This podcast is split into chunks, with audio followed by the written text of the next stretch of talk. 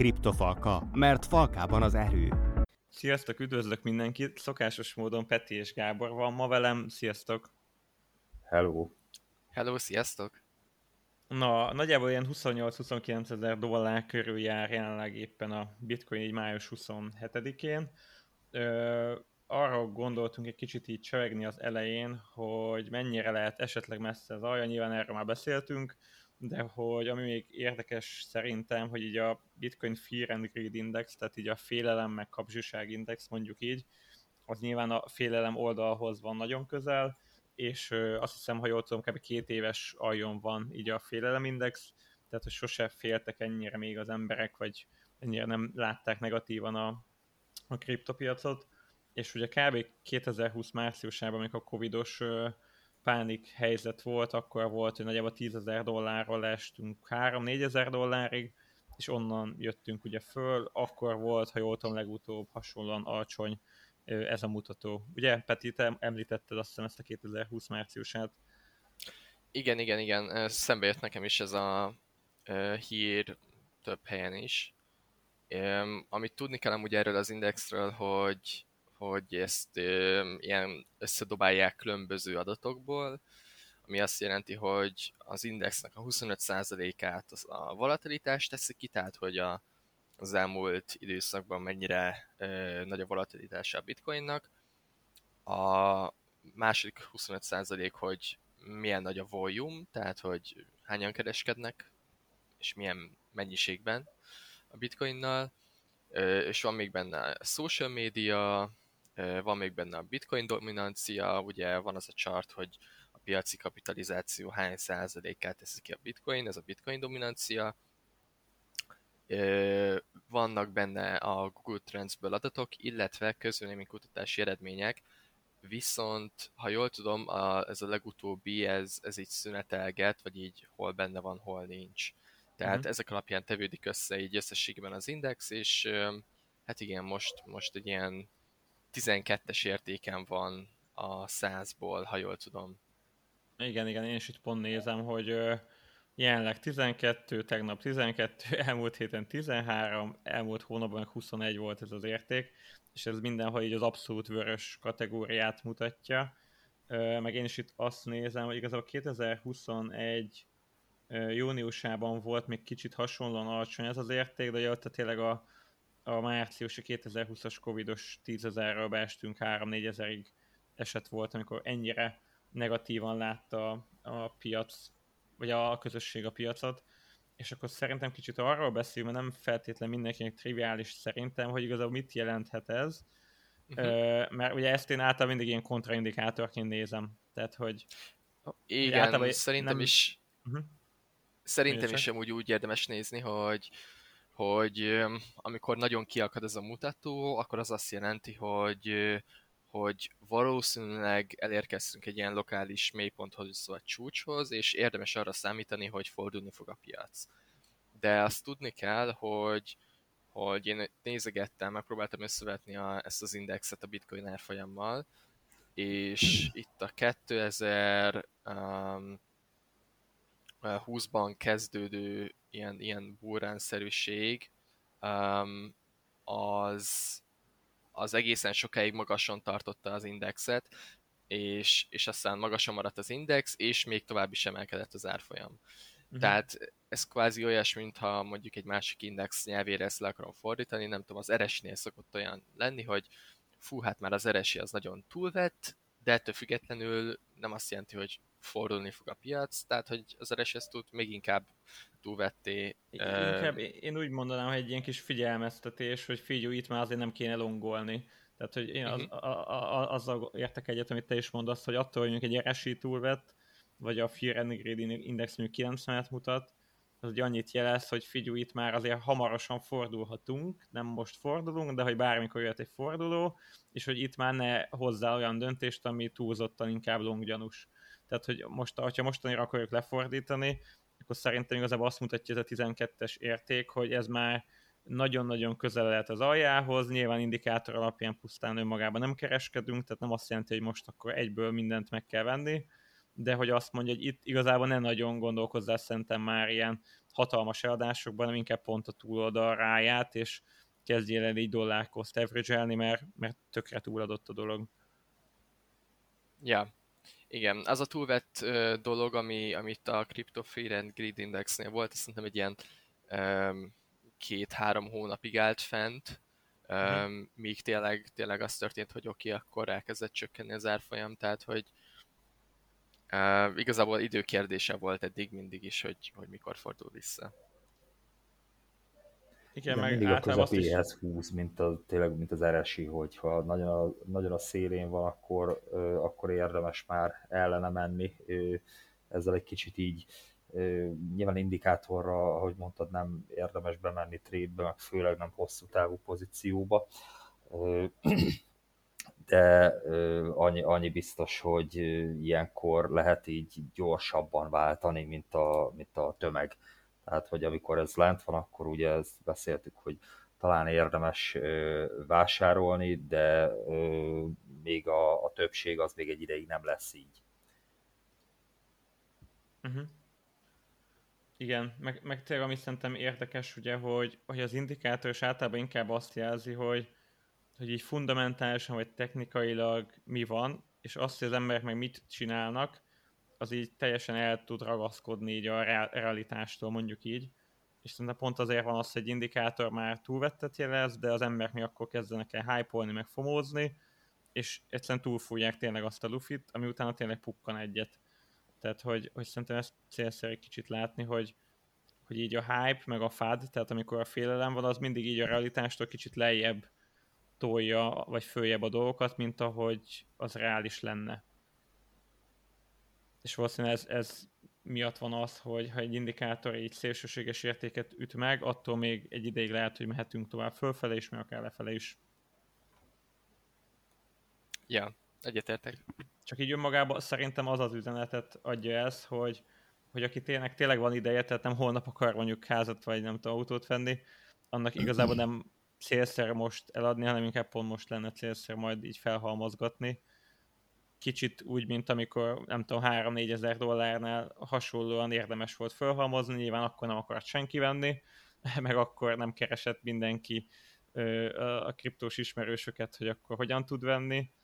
Tehát, hogy nyilván ez mindig egy ilyen nagyon-nagyon pontfordított dolog. Ami nekem érdekes, ami a következő témánk, hogy, hogy a Uniswap ugye még mindig szerintem a legnagyobb decentralizált tőzsde, tehát ahol nincs egy centralizált cég vagy, vagy felület, és tudunk kereskedni, hanem tényleg így decentralizált módon, majdnem egy peer-to-peer módon tudunk kereskedni, amit igazából egy okos szerződés irányít, és nincsen középen egy valaki, aki ezt az egészet csinálja, hogy elvileg még mindig kb. csúcson van a, a tranzakciók ára, és hogy, mármint bocsánat, tranzakciók volume tehát a forgalma, és ez is tök vicces, hogy, hogy csúcson van a Uniswapon kereskedő forgalom, ahol ugye az, ugye az a termék, hogy kereskednek rajta, tehát mintha azt mondanánk, hogy a Netflix mondjuk, nem tudom, csúcson van az előfizetők száma, és közben a Uniswap coinnak az árfolyama, az meg gyakorlatilag 80% vagy 90% mínuszban van. Tehát ez is, ez is tök, tök izgi, meg érdekes. All time high-tól mondod a mínuszt, ugye? Aha, igen, igen, igen, igen. Hmm. Ez most kicsit hát, ilyen hasraütés Sajnos az nem olyan volt kirívó érték, de... most az altoknál. A, Várjál, mondom, 80. igen, tehát bocs, BTC-be van kb. 80% mínuszba az ATH-tól. Tehát dollár ellenében még van vagy 90% mínusz is. I- igen, igen. Igen, mert a Uniswap is azért ö, ismertebb coin, meg platform, meg ugye a legnagyobb ö, Ethereum decentralizált tőzsde, de azért altcoinnak ö, nem is tudom, hogy hanyadik helyen lehet, tehát hogy amikor a, a Bitcoin elszenvedi ezeket a mostanihoz hasonló időszakokat, akkor ezek persze szenvednek attól függetlenül is. A tőzsdén, meg ugye a forgalom az, tehát egy kapitulációnál a legnagyobb hirtelen, vagy, vagy az ellenkező esetben, amikor, amikor tényleg ilyen mánia fázis van, tehát hogy akkor a volume az, az nyilván az nagyon meg fog indulni, de igen, így a kettőt egymással szembeállítva, hogy a mögött álló termék használata, volumene az, az csúcsol, és akkor a, a Coin, ami ö, ö, hát végső soron üzemelteti a, az Uniswapot, vagy hát a, annak segítségével működik a minden, az meg nem, az nem, nem húzódik felettől, de együtt ezzel a Fear and Greed indexes dologgal, ez most Uniswapból, de egyébként más altcoinokból is jó beszállót teremthet, hozzátéve az, hogy lehet, hogy lesz még jobb nyilván. Igen, hát amit az előbb is elmondtunk, hogy nem feltétlenül azt jelenti, hogy legalján van, csak hogy tényleg az, hogy eléggé túlodott a piac, mindenki negatív, de hogy amúgy vannak olyan projektek, ami fundamentumok alapján tök jól teljesít, hogy, hogy ez tényleg én is azt látom, hogy egyre több projekt, akár altcoin is kerülhet olyan fázisba, ahol hosszú távra már tényleg elég ilyen no-brainer lesz lassan. A Uniswapnál Na, talán... Uniswap 22 kicsit... Ez Aha. egyébként nem is rossz. Igen, amit talán a Uniswapnak kicsit hiányolok, hogy a Uni mögött így a utility vagy a funkcionalitás az azért nem tudom, hogy mennyire van összekötve magával a kereskedéssel, mert ugye ETH-n megy, tehát hogy Etherbe fizetsz tranzakciós díjakat, és attól, hogy jobban pörög a Uniswap platform, nem tudom, a Uni token maga az mennyit profitál, hogyha jól tudom, akkor inkább csak a, a szavazások meg ilyenek mennek Uniba, nem? Hát a governance-ben a Uni token tulajdonosok vesznek részt, tehát a, a fontos, fontos döntésekben a Uni token holderek döntenek, ami a projekt jövőjét illeti, meg át tudnak állítani bizonyos paramétereket, tehát abban ők döntenek, de hogy, hogy ilyen fix cashflow-t hozzá a Uni, én úgy tudom, hogy most jelenleg annyira nem, de ezt lehet, hogy gyorsan most rá, rá keresek, okay. hogy, hogy mizu vele. Amit, amit ugye nagyon sok platformmal ellentétben másképp működik a Unitoken, hogy hogy más decentralizált tőzsdék a saját tokenjüket ezt adják, mint jutalom. Viszont a Uniswap nem csinál ilyet, tehát a, a uh-huh. Uniswap nem oszt ki Unitokent yield farming gyanánt ha jól tudom. Hát ja, ennek örülünk is igazából, vagy hát legalább a készletet nem inflálják így el. Igen. De hogy egy kicsit azt hiányolom magától a projektől, hogy, hogy itt tényleg sok éve, vagy hát nem sok éve, de hogy az elmúlt egy éve mondjuk nem nagyon emlékszem ilyen hatalmas fejlesztésre. Tehát volt a Uni V3, ami szerintem izgi, tehát hogy lehet így koncentrált likviditást adni, de hogy így maga, maga ilyen, ilyen extra utility nem igazán emlékszem, hogy jött volna. Aztán lehet, hogy majd fog, vagy dolgoznak valamin, de de érdekes minden esetre. És itt tényleg, ami szintén megint szerintem üzenet lehet, ugye, hogy, hogy általában mindig egy projektet az aktuális árfolyam alapján akarunk megítélni, mert azt gondoljuk, hogy az, a, az egy viszonylag jól meg könnyen mérhető dolog, de hogy az igazából tökre nem reális, mert mert tudjuk így elég sok példa van arra, hogy, hogy így a piac sokszor mennyire alul tud értékelni, vagy be tud nézni dolgokat, és hogy így a fundamentum is akár tökre elszakadhat így az árfolyamtól, ami meg igazából sokszor elég jó lehetőséget tud adni.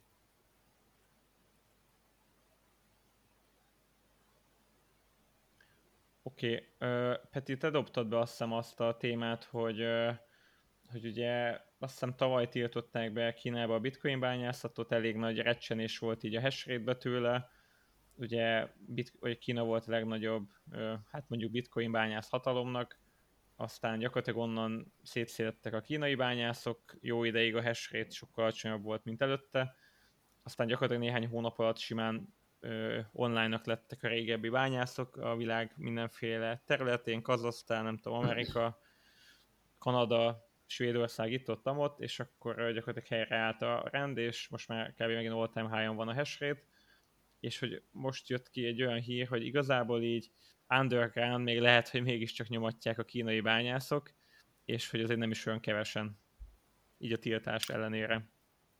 Ö, igen. Um, van egy a Cambridge University-nek egy ilyen Cambridge Bitcoin Elect- Electricity Consumption Indexe, amit az interneten így meg lehet nézni, van egy nagyon szép vizualizáció hozzá, leírják, hogy hogyan számolják, stb. stb. És hát itt, hogyha most visszakörgetek időben, mondjuk 2020 2021. januárjába, akkor a legsötétebb, tehát az ilyen hőtérképen Kína van, és mit tudom én, mondjuk a, azt hiszem, ilyen 50% körül van, igen, 53% körül van a hash rate, ami, ami Kínában van, és ő ezzel a legnagyobb ö, ak- akkoriban. Uh-huh. És aztán jött egy olyan betiltása a bitcoin bányászatnak, ami, ami olyan magas szintről jött, hogy, hogy ezt valamilyen nagyon komolyan gondolták, és, és a júliusi ö, időállapotban már teljesen szürke volt, ami azt jelentette, hogy, hogy 0%-ot a hash rate. Tehát így egyik hónapról a másikra, mint hogyha mindenki leállította volna a bányászgépét, Aha. És a legnagyobb bányász az a USA lett 35%-kal. Uh-huh. Um, és ez amúgy nekem akkor is így furi volt, hogy, tehát, hogy ilyen, ilyen hamar így mindenki leállította volna a bányászgépeket. Uh-huh. És a elég valószínűleg, hogy nem ez történt. Egy, részét, igen. Hát, jó, csak... hát igen, csak valószínűleg sokan azt mondták, hogy, hogy nem vállalják most már tényleg a kockázatot, most már túlságosan húzós, de, de valószínűleg az történt, hogy átálltak ilyen, hogy is mondjam, félig ilyen underground, vagy, vagy, vagy torhálózatra rákapcsolódtak valahogy, hogy, hogy nehezebben lehessen őket esetleg lokálni, mert aztán, ha mondjuk rámegyünk a januári állapotra, akkor visszatért Kína, és jelenleg ő birtokolja a 21%-át a, a, a, a hashrate, vagy a, a bányász kapacitásnak, és ezzel a második az USA után. Hát amúgy Ö, tehát... én azt gondolom, hogy tudod, egy otthoni kínai bitcoin bányász, aki bányászik, tudti, hogy nem kapcsolja ki a gépét, annak ellenére szerintem kijön egy ilyen tiltás, mert igazából nála annyi, hogy nem tudom, áramszámla van, és akkor ennyi, én azt gondolom inkább az ilyen tényleg hatalmas farmok, ami ilyen sok megawattos, és nem igazán könnyen tud azt így eltitkolni. Tehát szerintem ők voltak, akik tényleg biztos leállíthatták, mert hogy nem akarták, hogy megvágják őket.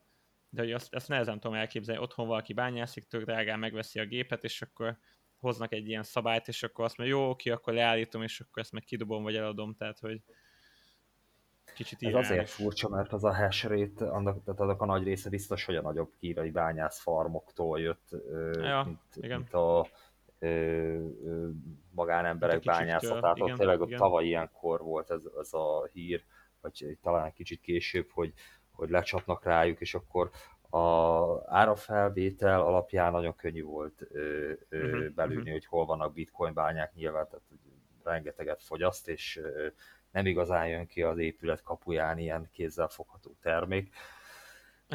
és valóban, de attól függetlenül, hogy tilos, még lehet csinálni, csak, csak olyan mennyiségben, ahogy Kínában ez történt, úgy, úgy nem igazán, de ahhoz képest mégiscsak feljött a második helyre, tehát hogy vagy megtalálták a módját, hogy, hogy ilyen fedett bányászfarmok vannak mindenhol, és, és nem tudom, egy éve azon dolgozik mindenki, hogy, hogy hogyan lehet bitcoin bányászni úgy, hogy, hogy bármi másnak tűnjön, vagy tényleg az van, hogy magánembereknél ez nagyon elterjedt, illetve már eleve, eleve sok volt, és akkor, hogy az ott ilyen a hétköznapok része, hogy nem tudom, minden harmadik, negyedik ember helyenként az, az tényleg van egy bányája, és ez ilyen alap dolog.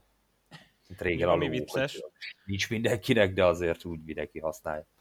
Ami vicces még ugye, hogy a poolok azok viszonylag transzparensek szintén, tehát úgy kell elképzelni, hogy egy bányász az, az így nem sok mindent ér önmagába, tehát itt csoportokba, poolokba szerveződnek, szerveződünk, és, és gyakorlatilag egy poollal közösen bányászunk, és akkor a hash rate, tehát a teljesítmény arányában részesül mindenki egyáltalán a ter- termelt bitcoinokból. Nyilván ennek az a szerepe, hogy az egyenlőtlenséget, meg a, meg a loot rate, vagy hogy mondjam, a szerencsét kicsit kiegyenlítse, és ne az legyen, hogy két évente találsz egy blokkot, és rengeteget hoz, amúgy meg két évig semmi, hanem hogyha más is talál blokkot, akkor azt így elosszuk, és akkor gyakorlatilag ezzel lehet ezt így egyáltalán egyáltalán termelést megvalósítani, és ugye a poolok azok tök transzparensek, és tök szépen látszik, hogy melyik poolba mennyi hash rate termel be, tehát mennyi gép van alá úgymond becsatlakozva, és jelenleg azt látom, hogy a USA Foundry Pool a number one, ami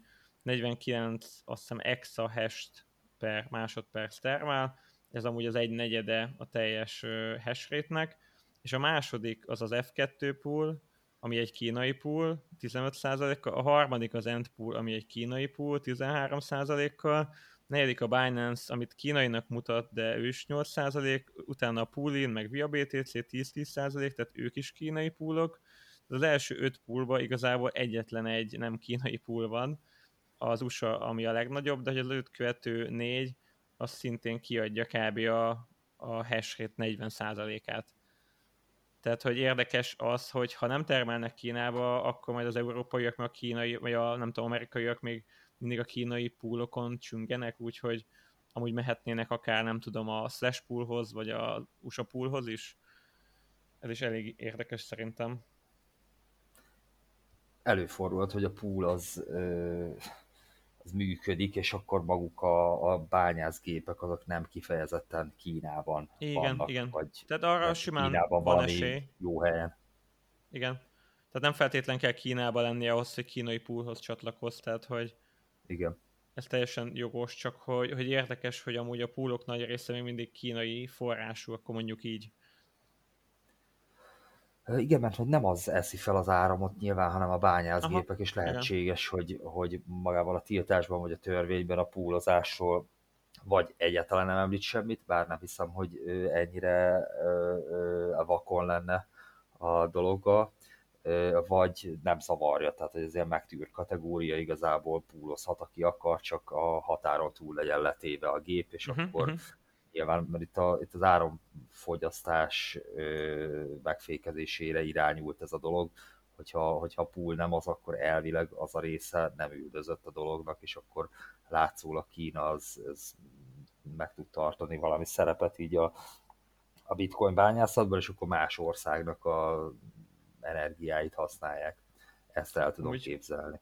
Pont ma láttam Twitteren egy érdekes kérdést, ami arról szólt, nem is kriptós téma, hanem, hanem így energiagazdaság, hogy hol mennyi megújuló energiaforrást terveznek építeni, és akkor volt, hogy az USA nagyon sok ilyen, ilyen vízközeli, vagy ilyen vízi szélerőműveket tervez, de hogy igazából Kínán volt a fókusz, hogy valami, akarok hülyeséget mondani, de nagyjából 5 gigawatt megújuló energiát terveznek képíteni, még főként szél meg nap, és pont arról szólt így a, a, a, a téma, hogy ugye a nap meg a szél az, az ugye tökre nem egyáltalán termel, hanem ilyen pík, píkek vannak, tehát ilyen csúcsidőszakok, és hogy hogyan fognak 5 gigawatt energiát felhasználni úgy, hogy egyszer iszonyat sok van, máskor meg kevés, mert az energiatárolása az meg tökre nem megoldott, vagy nagyon költséges, és ugye az nem megoldás, hogy amikor süt a nap, akkor elteszed egy akkumulátorba, majd utána felhasználod valamikor, vagy hát meg lehet oldani, csak még iszonyatosan drága, és pont azt ecsetelte ez a, ez a felvetés, hogy amúgy meg bitcoin bányászgép meg tud úgy menni, hogy csak akkor megy, amikor süt a nap, és van fölös áram, és amikor meg nem süt, akkor vagy nem megy, vagy a hálózatból vételez, hogy igazából az volt így a, a kérdés, amit így boncolgatott, hogy esetleg Kína fogja-e újra engedélyezni a bitcoin bányászatot, és lehet, hogy mondjuk olyan formában csak megújulókra mehetnek rá, ez is szerintem érdekes kérdés lehet. Mit gondoltok erről?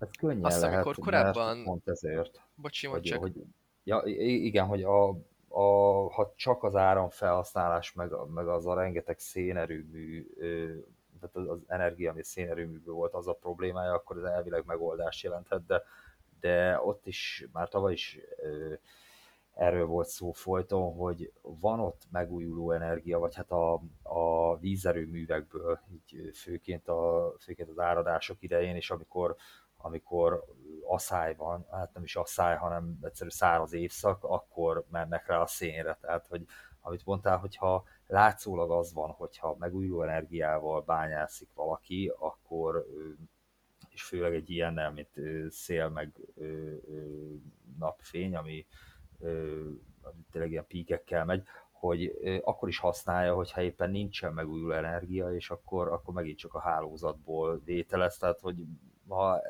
elmennek ebbe az irányba, akkor igazából visszalépnek ugy, ugyanoda, ahol voltak, csak van egy nem tudom, új infrastruktúra némi megújuló energiára, ami hát ugye a szél meg a napfény az nem, nem a leg, leghatékonyabb. Az árapály folyamatos például, meg hasonlók, tehát egy másféle megújulókkal ez, ez így nem rossz, de hát majd meglátjuk, hogy mit fognak összehozni belőle.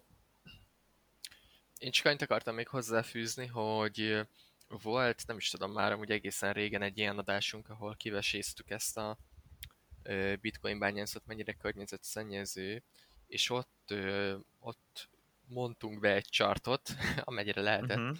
hogy hogy a napenergia az így egyre olcsóbb, és hogy bizonyos országokban már, már sokkal olcsóbb, mint, mint egyéb nem megújuló energiaforrásokból előállított energia, és hogyha ha azt, hogy is mondjam, alapul vesszük, hogy a következő évtizedekben azért elég sok helyen át fognak állni, vagy hogy is mondjam, fejleszteni fogják ezt a technológiát, meg az infrastruktúrát, mármint hogy lehessen ö, megújulókkal, ö, nem is csak, hogy bányászni, hanem hogy megújuló energiaforrást szerezni, akkor, akkor ez tényleg nagyon át tudja pörgetni a megújulók felé az energiafelhasználást a bányászatok terén is.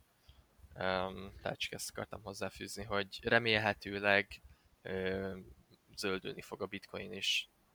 Hát hol tovább? Mármint, hogy így is zöldebb már, mint bármi más. Tehát, hogy az a 60 plusz százalék megújuló forrás, az bármilyen országot vagy, vagy ipart ver kb. Százalékos arányban amúgy igen, de... Igen, igen. Ja.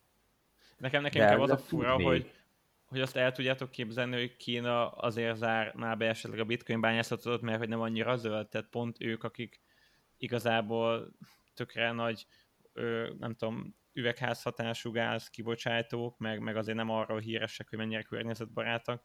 Tehát, hogy nem tudom, náluk szerintem inkább sokkal ez a inkább zárjuk be, és akkor csináljunk egy saját kínait, tehát az ilyen CBDC, ami inkább szerintem böki a csőrüket, nem, nem, nem feltétlen az, hogy, mint amit az Elon Musk is mond, és szerintem nála az tök igaz, hogy majd akkor fogja ismét engedélyezni a bitcoinos fizetést a Tesla-nál, hogyha úgy látja, hogy elég zöld a téma. Tehát így Kínára ezt nem igazán tudom elképzelni, hogy pont ezért.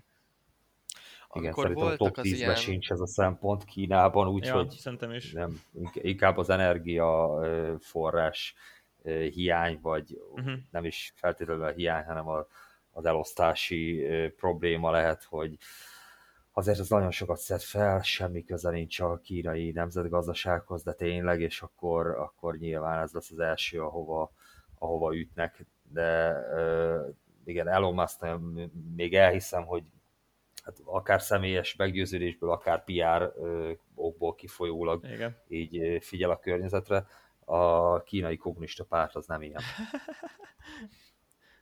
Igen. Én csak egy akartam még hozzáfűzni, hogy amikor voltak az, az, ezek az ilyen nagy vállalások, hogy 2030-ra, meg 50-re ennyivel, meg ennyivel csökkentjük a, a széndiokszid kibocsátást, akkor elvileg valamit Kína is bedobott a közösbe, de hogy az ilyen nagyon nehezen volt komolyan vehető, meg valami későbbi dátum is volt, meg nem is karbonsemlegesség, de tehát, hogy egy szó mint száz, nekik nem ez a top priority Szerintem sem. De látszólagos törekvés van ezek szerint, vagy valami felmutatás, akkor talán Kínában is változnak a dolgok nyilván.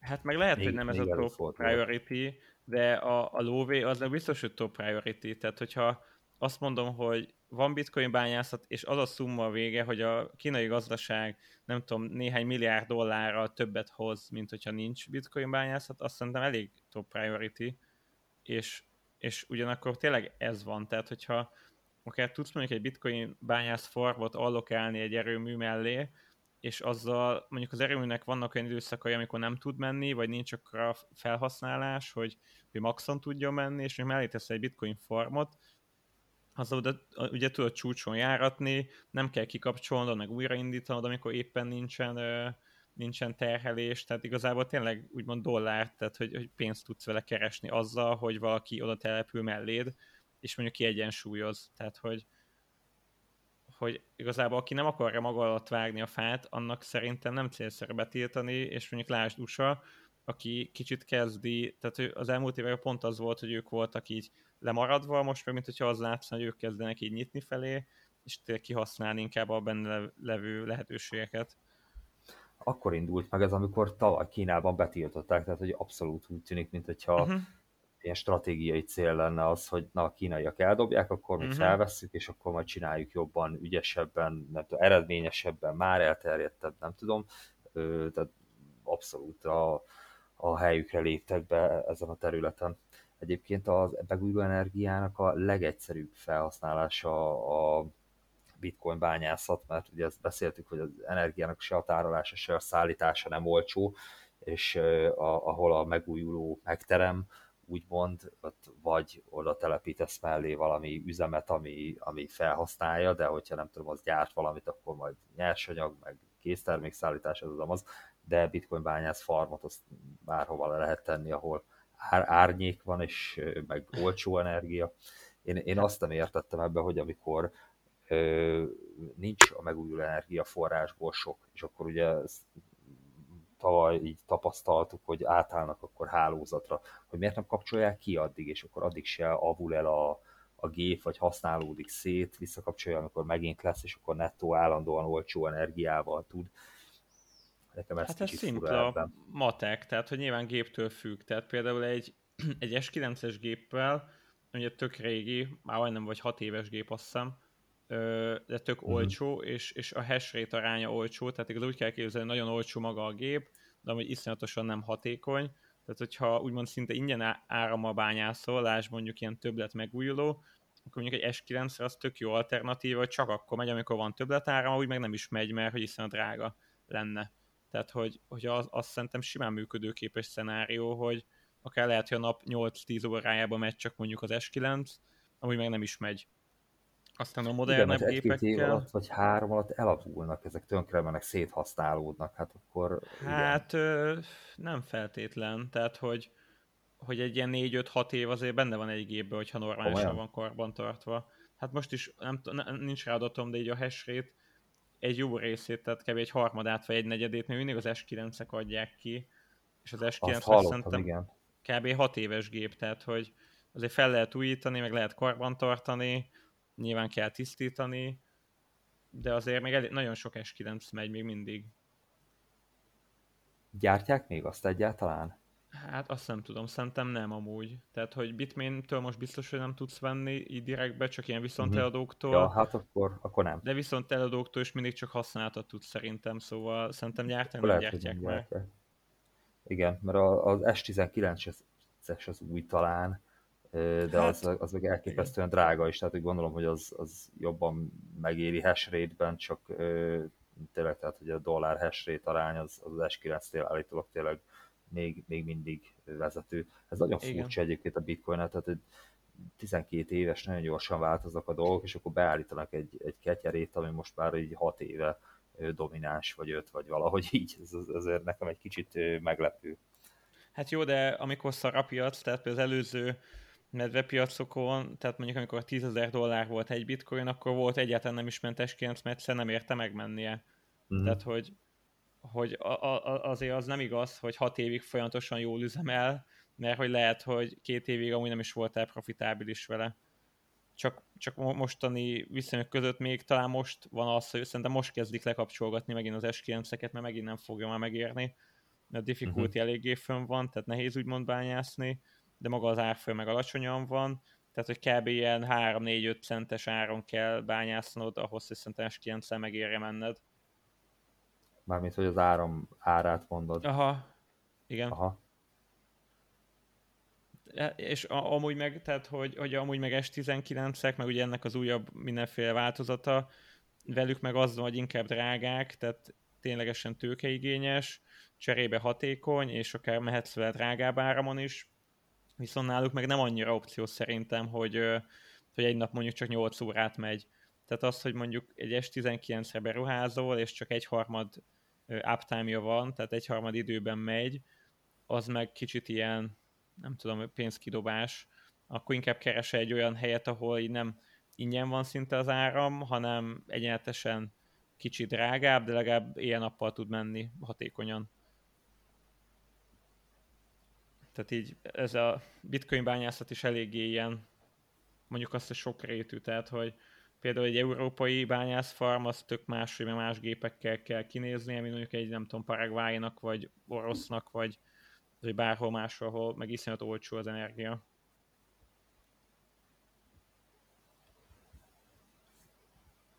Na, menjünk tovább a másik témánkra, ami az volt, hogy ugye a GP Morgan ugye közkedvelten tudjuk, vagy hát nem közkedvelten, de mindenki tudja szerintem köztudott, hogy, hogy nem egy igazán kriptobarát szervezet a JP Morgan. Nem.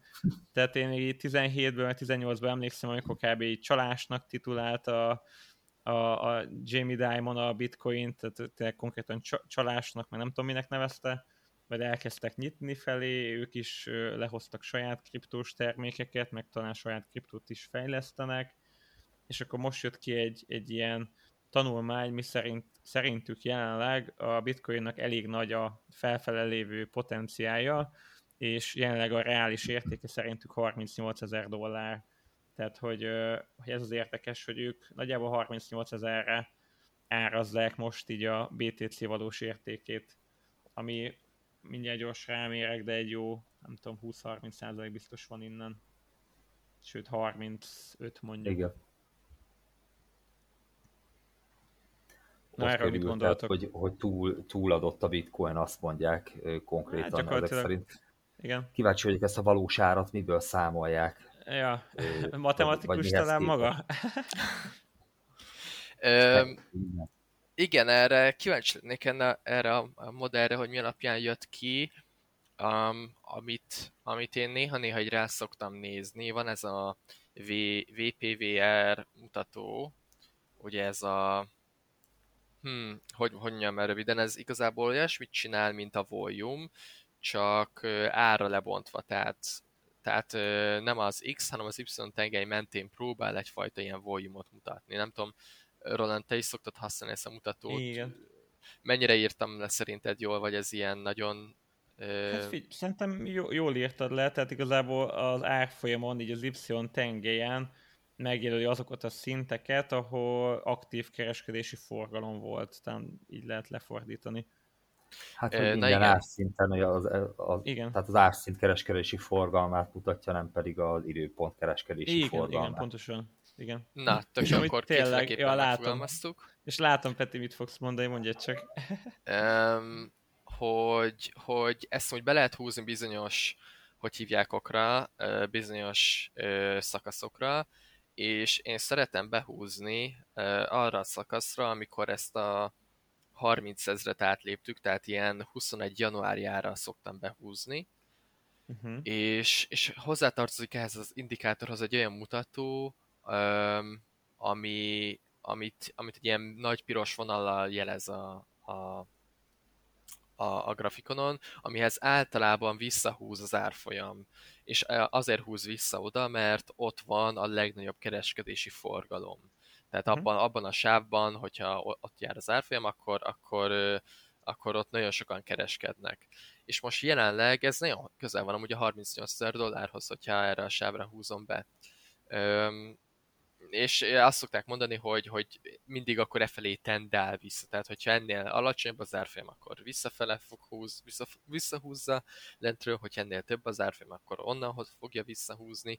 Nyilván ez nem egy ilyen ö, nagyon szigorú szabály, de hogy ö, most csak így ránéztem, és tényleg azt látom, hogy ez, ez szerint mondjuk tényleg mondjuk 38 ezernél lenne köböl. Igen, tehát ahogy mondtad, és itt nézem a grafikont, és én meg úgy, úgy húztam be, hogy a, Bika piacunk elejétől, tehát 10 ezer dollártól nagyjából 2020 októberétől mostani dátumig, és tényleg a, eddig az elmúlt ezek évek alatti legnagyobb értéket tényleg 38.500-hoz mutatja, nagyjából ahonnan most letörtünk egy néhány hete, tehát lehet, hogy csak a GP Morgan beböfögött egy ilyen értéket egy ilyen indikátor alapján, de amúgy ez meg egy, egy viszonylag reális értéknek tűnik nekem is, tehát hogy, hogy van benne ráció szerint, amit mondanak. Nyilván ez megint nem azt mutatja, hogy itt van pont az alja, most leemeltünk akár 25k-ig is, vagy nem tudom, 24-ig is, ez még simán benne van, csak megint azt mondanám, hogy hogyha meg elkezdesz long pozícióra mondjuk behúzni take profit meg, meg stop loss értékeket így hosszú távon, tehát mondjuk heti grafikon alapján, akkor tényleg az jön ki, hogy egyre jobb lesz a BTC-nél így a hozamrizikó arányod a lefele való rész az egyre inkább csökken, és a fölfele levő potenciál meg tényleg egyre durrában nő. Amúgy, ha már most így magam elé varázsoltam a grafikont, egy, egy két percben egy ilyen tegnapi nagyon, nagyon szép, hogy is mondjam, fél órát hagy, hagy mondjak el, hogy mi történt uh-huh. éppen a, Na. a piacon. Ugye most elég sokan figyelik ezt a szimmetrikus háromszöget, hogy felfele vagy lefele törünk ki belőle. Ugye ez egy ö, kvázi, nem is tudom, ö, május eleje óta kialakuló ö, ö, kialakuló mm, ábra a grafikonon, uh-huh. és, és úgy nézett ki tegnap délután, ilyen három óra környékén, hogy ezt lefele megtörjük. Uh-huh. És el is indult az árfolyam lefele egészen 28 ezer dollárig, majd 15 óra 30-kor kinyitott az amerikai tőzsde, ami elkezdett emelkedni, így egészen szépen.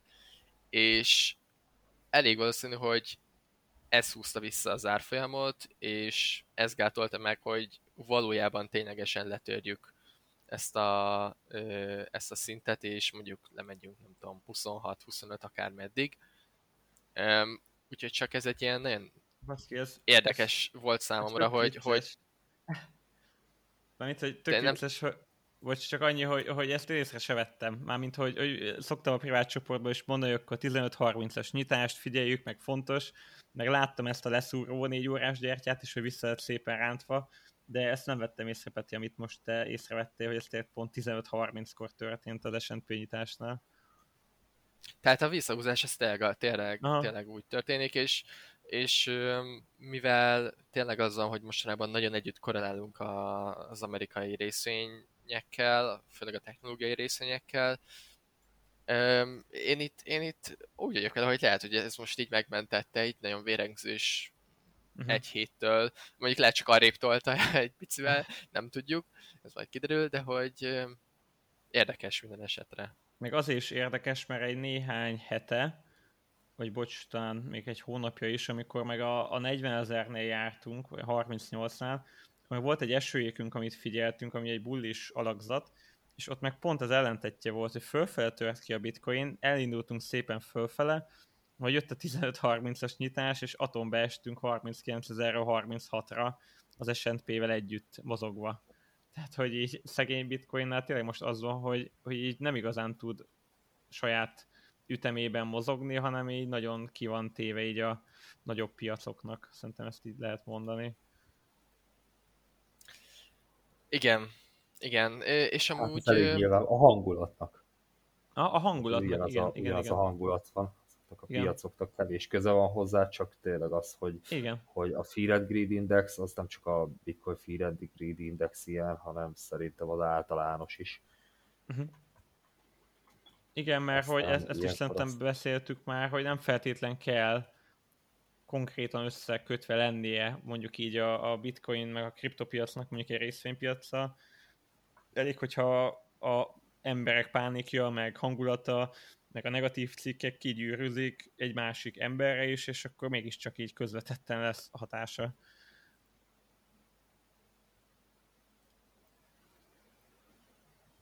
Igen, a nem kriptós Fiat Grid Indexet nézem, 13-on van az is. Múlt héten 12, Aha. egy hónapja 20 kriptós, hogy van? 12, múlt héten 12, Aha. de egy hónapja 21, úgyhogy igen, eléggé tetten érhető a korreláció. Hát most nagyon. Tehát, hogy most aztán tényleg nagyon. Mert régebben... hogy ez meddig marad így. Igen, igen, arra én is nem Nem, nem mehet a végtelenségig, hogy... tehát nem. valami, valami különbségek kell lennie. Igen, mert hogy tényleg így most annyira ez is ilyen triviális, hogy akkor együtt mozgunk, meg hogy ez így is van jól, de hogy amúgy meg szerintem tökre nem ez a hosszú távú valós dolog, mert az elmúlt sok évben egyáltalán nem volt így. Tehát, hogy most az elmúlt egy-két évben, hogy tényleg az intézményi befektetők is azért megjelentek, tehát biztos, hogy ebbe is azért van amúgy ténylegesen is változás, de szerintem nem fog mindig így maradni, hanem megint lesz olyan időszak, amikor tökre függetlenül tudunk mozogni. Na és mit gondoltok arról, most csak így, hogy gondolkoztunk, hogy milyen témákról beszéljünk, akkor jutott eszembe, hogy, hogy itt a Falkánál is kiírtuk, hogy a, hogy a Sam Bankman-Fried, az a Time magazinban szerepelt, mint az egyik legbefolyásosabb ember, és ugye egy FTX-nek a vezérigazgatója, tehát egy kriptós tőzsdének, akkor a Binance is szerintem már Forbes címlapon is tuti, hogy volt, sőt emlékszem is rá, meg elég sok olyan nagy kriptós vállalat van, aki így, így a világgazdaságban is így kezd így már megtenni a lábát, mint egy ilyen releváns nagy fél.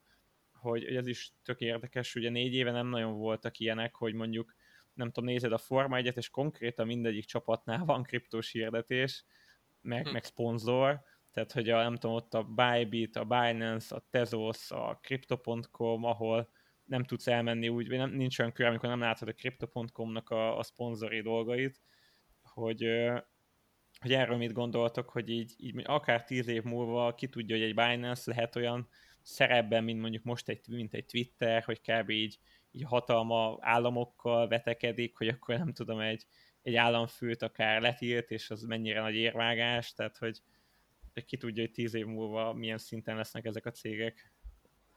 Hát súlya lehet, hát folyton látunk ilyet a, a közösségi média platformok, vagy kifejezetten a Facebook is, ö, ö, nem tudom, a tíz évvel ezelőtt még, még talán nem volt annyira, vagy de nézem, 20-szal inkább. Mikor uh-huh. indult a Facebook? 2004-ben? Fúha, ezt én nem tudom. De, de valahogy ugye 2000-es évek elején, és, és ö, ö, utána még azért egy jó ideig nem volt ö, semmi súlya a gazdaságban, most meg már ö, hát nem, nem, tehát hogy a meta csinál bármit, és akkor megindulnak az árfolyamok. Igen. És azért ez is egy nem, évtized alatt alakult Igen. így, mert hogy a mögötte lévő jelenség, a, a közösségi média elterjedése az, az egyszerűen tolta maga előtt a, hát a zászlós hajója ez a Facebook, úgyhogy, úgyhogy kénytelen volt, és a kriptónál is ugyanez, hogy egyre nagyobb a, az érdeklődésre. Az érdeklődés az mindig nagyobb, tehát hogyha az árfolyam esik, akkor is valamilyen szinten tényleg megjelennek a reklámok itt ott, több ember beszél róla, ez, ez folyamatosan.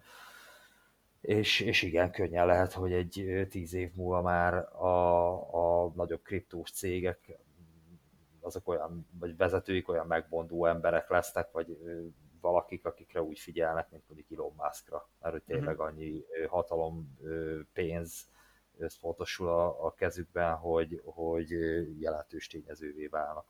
Uh-huh. Ugye annyiban kicsit mások, hogy ők nem social médiát, vagy nem social médiában nagy emberek, hanem kvázi a, a pénzügyi tőzsdéken, ami szerintem viszont egy nagyon érdekes, hogy is mondjam, amit érdemes nyomon követni, hogy ugye a Crypto.com ő eléggé láthatóan arra törekszik, hogy elvigye azokhoz is a kriptót, akik nem feltétlenül a, a technikai guruk tehát, hogy mindenki tudja használni a kriptót, nem nehezebb ez egy, egy netbankingnál, és hogy legyen egy, egy user-friendly frontend, ahol, ahol én úgy tudom menedzselni a kriptómat, hogy közben nem kell értenem ahhoz, hogy feltétlenül mi az, hogy Metamask, hogy mi az, hogy gázköltség, hogy, hogy hogyan is működik pontosan a, a blokklánc rendszer, mert szerintem ne legyenek illúzióink, nem fogja minden egyes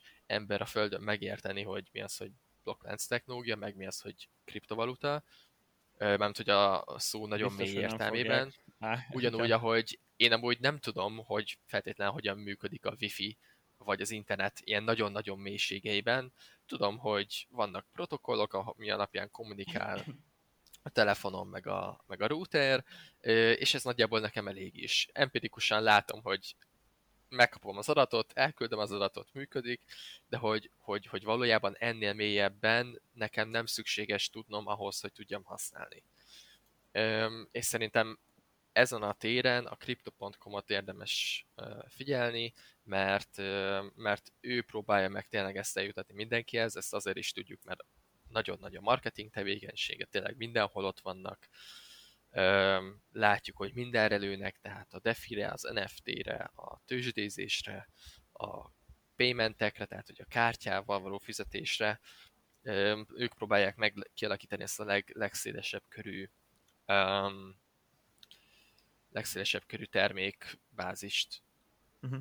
Mondjuk nem tudom, nekem pont az a nem tudom, tapasztalatom, hogy oké, okay, hogy akar Crypto.com ilyet, de hogy, hogy amúgy tökre nem felhasználó barát, szerintem egyáltalán az apja, tehát szerintem többször apja van. Tehát, hogy így... Hát figyelj, Jaj, ö... Az, hogy van még, exchange, még. meg nem tudom, tehát, hogy szerintem a, például a Coinbase-nek, a Binance-nek van ugye a Lite, ami tényleg egy ilyen full lebutított valami, hogy azt szerintem sokkal inkább ilyen, ilyen felhasználó barát, mert azzal is egyetértek, Peti, amit mondasz, hogy, hogy amúgy tényleg így nem fogják az emberek megérteni, meg nem is akarják megérteni, tehát tényleg kell egy ilyen nagyon konyha nyelvi változat is, ebben meg tényleg segítenek, és az, az jutott eszembe egy kis vicces, láttam a TikTokon egy videót, egy amerikai csaj beszél arról nagyon magas szintű értekezésben, hogy minek van szükség a világon ötféle pénzre, miért kell kanadai dollár, meg ausztráliai dollár, miért nem lehet csak amerikai dollár önmagában mindenhol. Tehát, hogy így ez az elég sok mindent elmond, hogy tényleg így néhány ember mennyi, milyen szinten van így a pénzügyekkel. Igen, amúgy a pénzügyek alapvetően is nem feltétlenül a legegyszerűbb téma, mert a közgazdászok nagyon szeretik, szeretnek mindenre egy külön szót kitalálni, és amit amúgy el lehetne nagyon-nagyon egyszerűen mondani, azt, azt elmondják úgy, hogy covered call, short put, tőkátételesen, így úgy amúgy, és akkor ebből egy szót nem ért meg a, a laikus, mert, mert, mert ilyen, hogy is mondjam, egy külön nyelvezetet használ sokszor a pénzügy.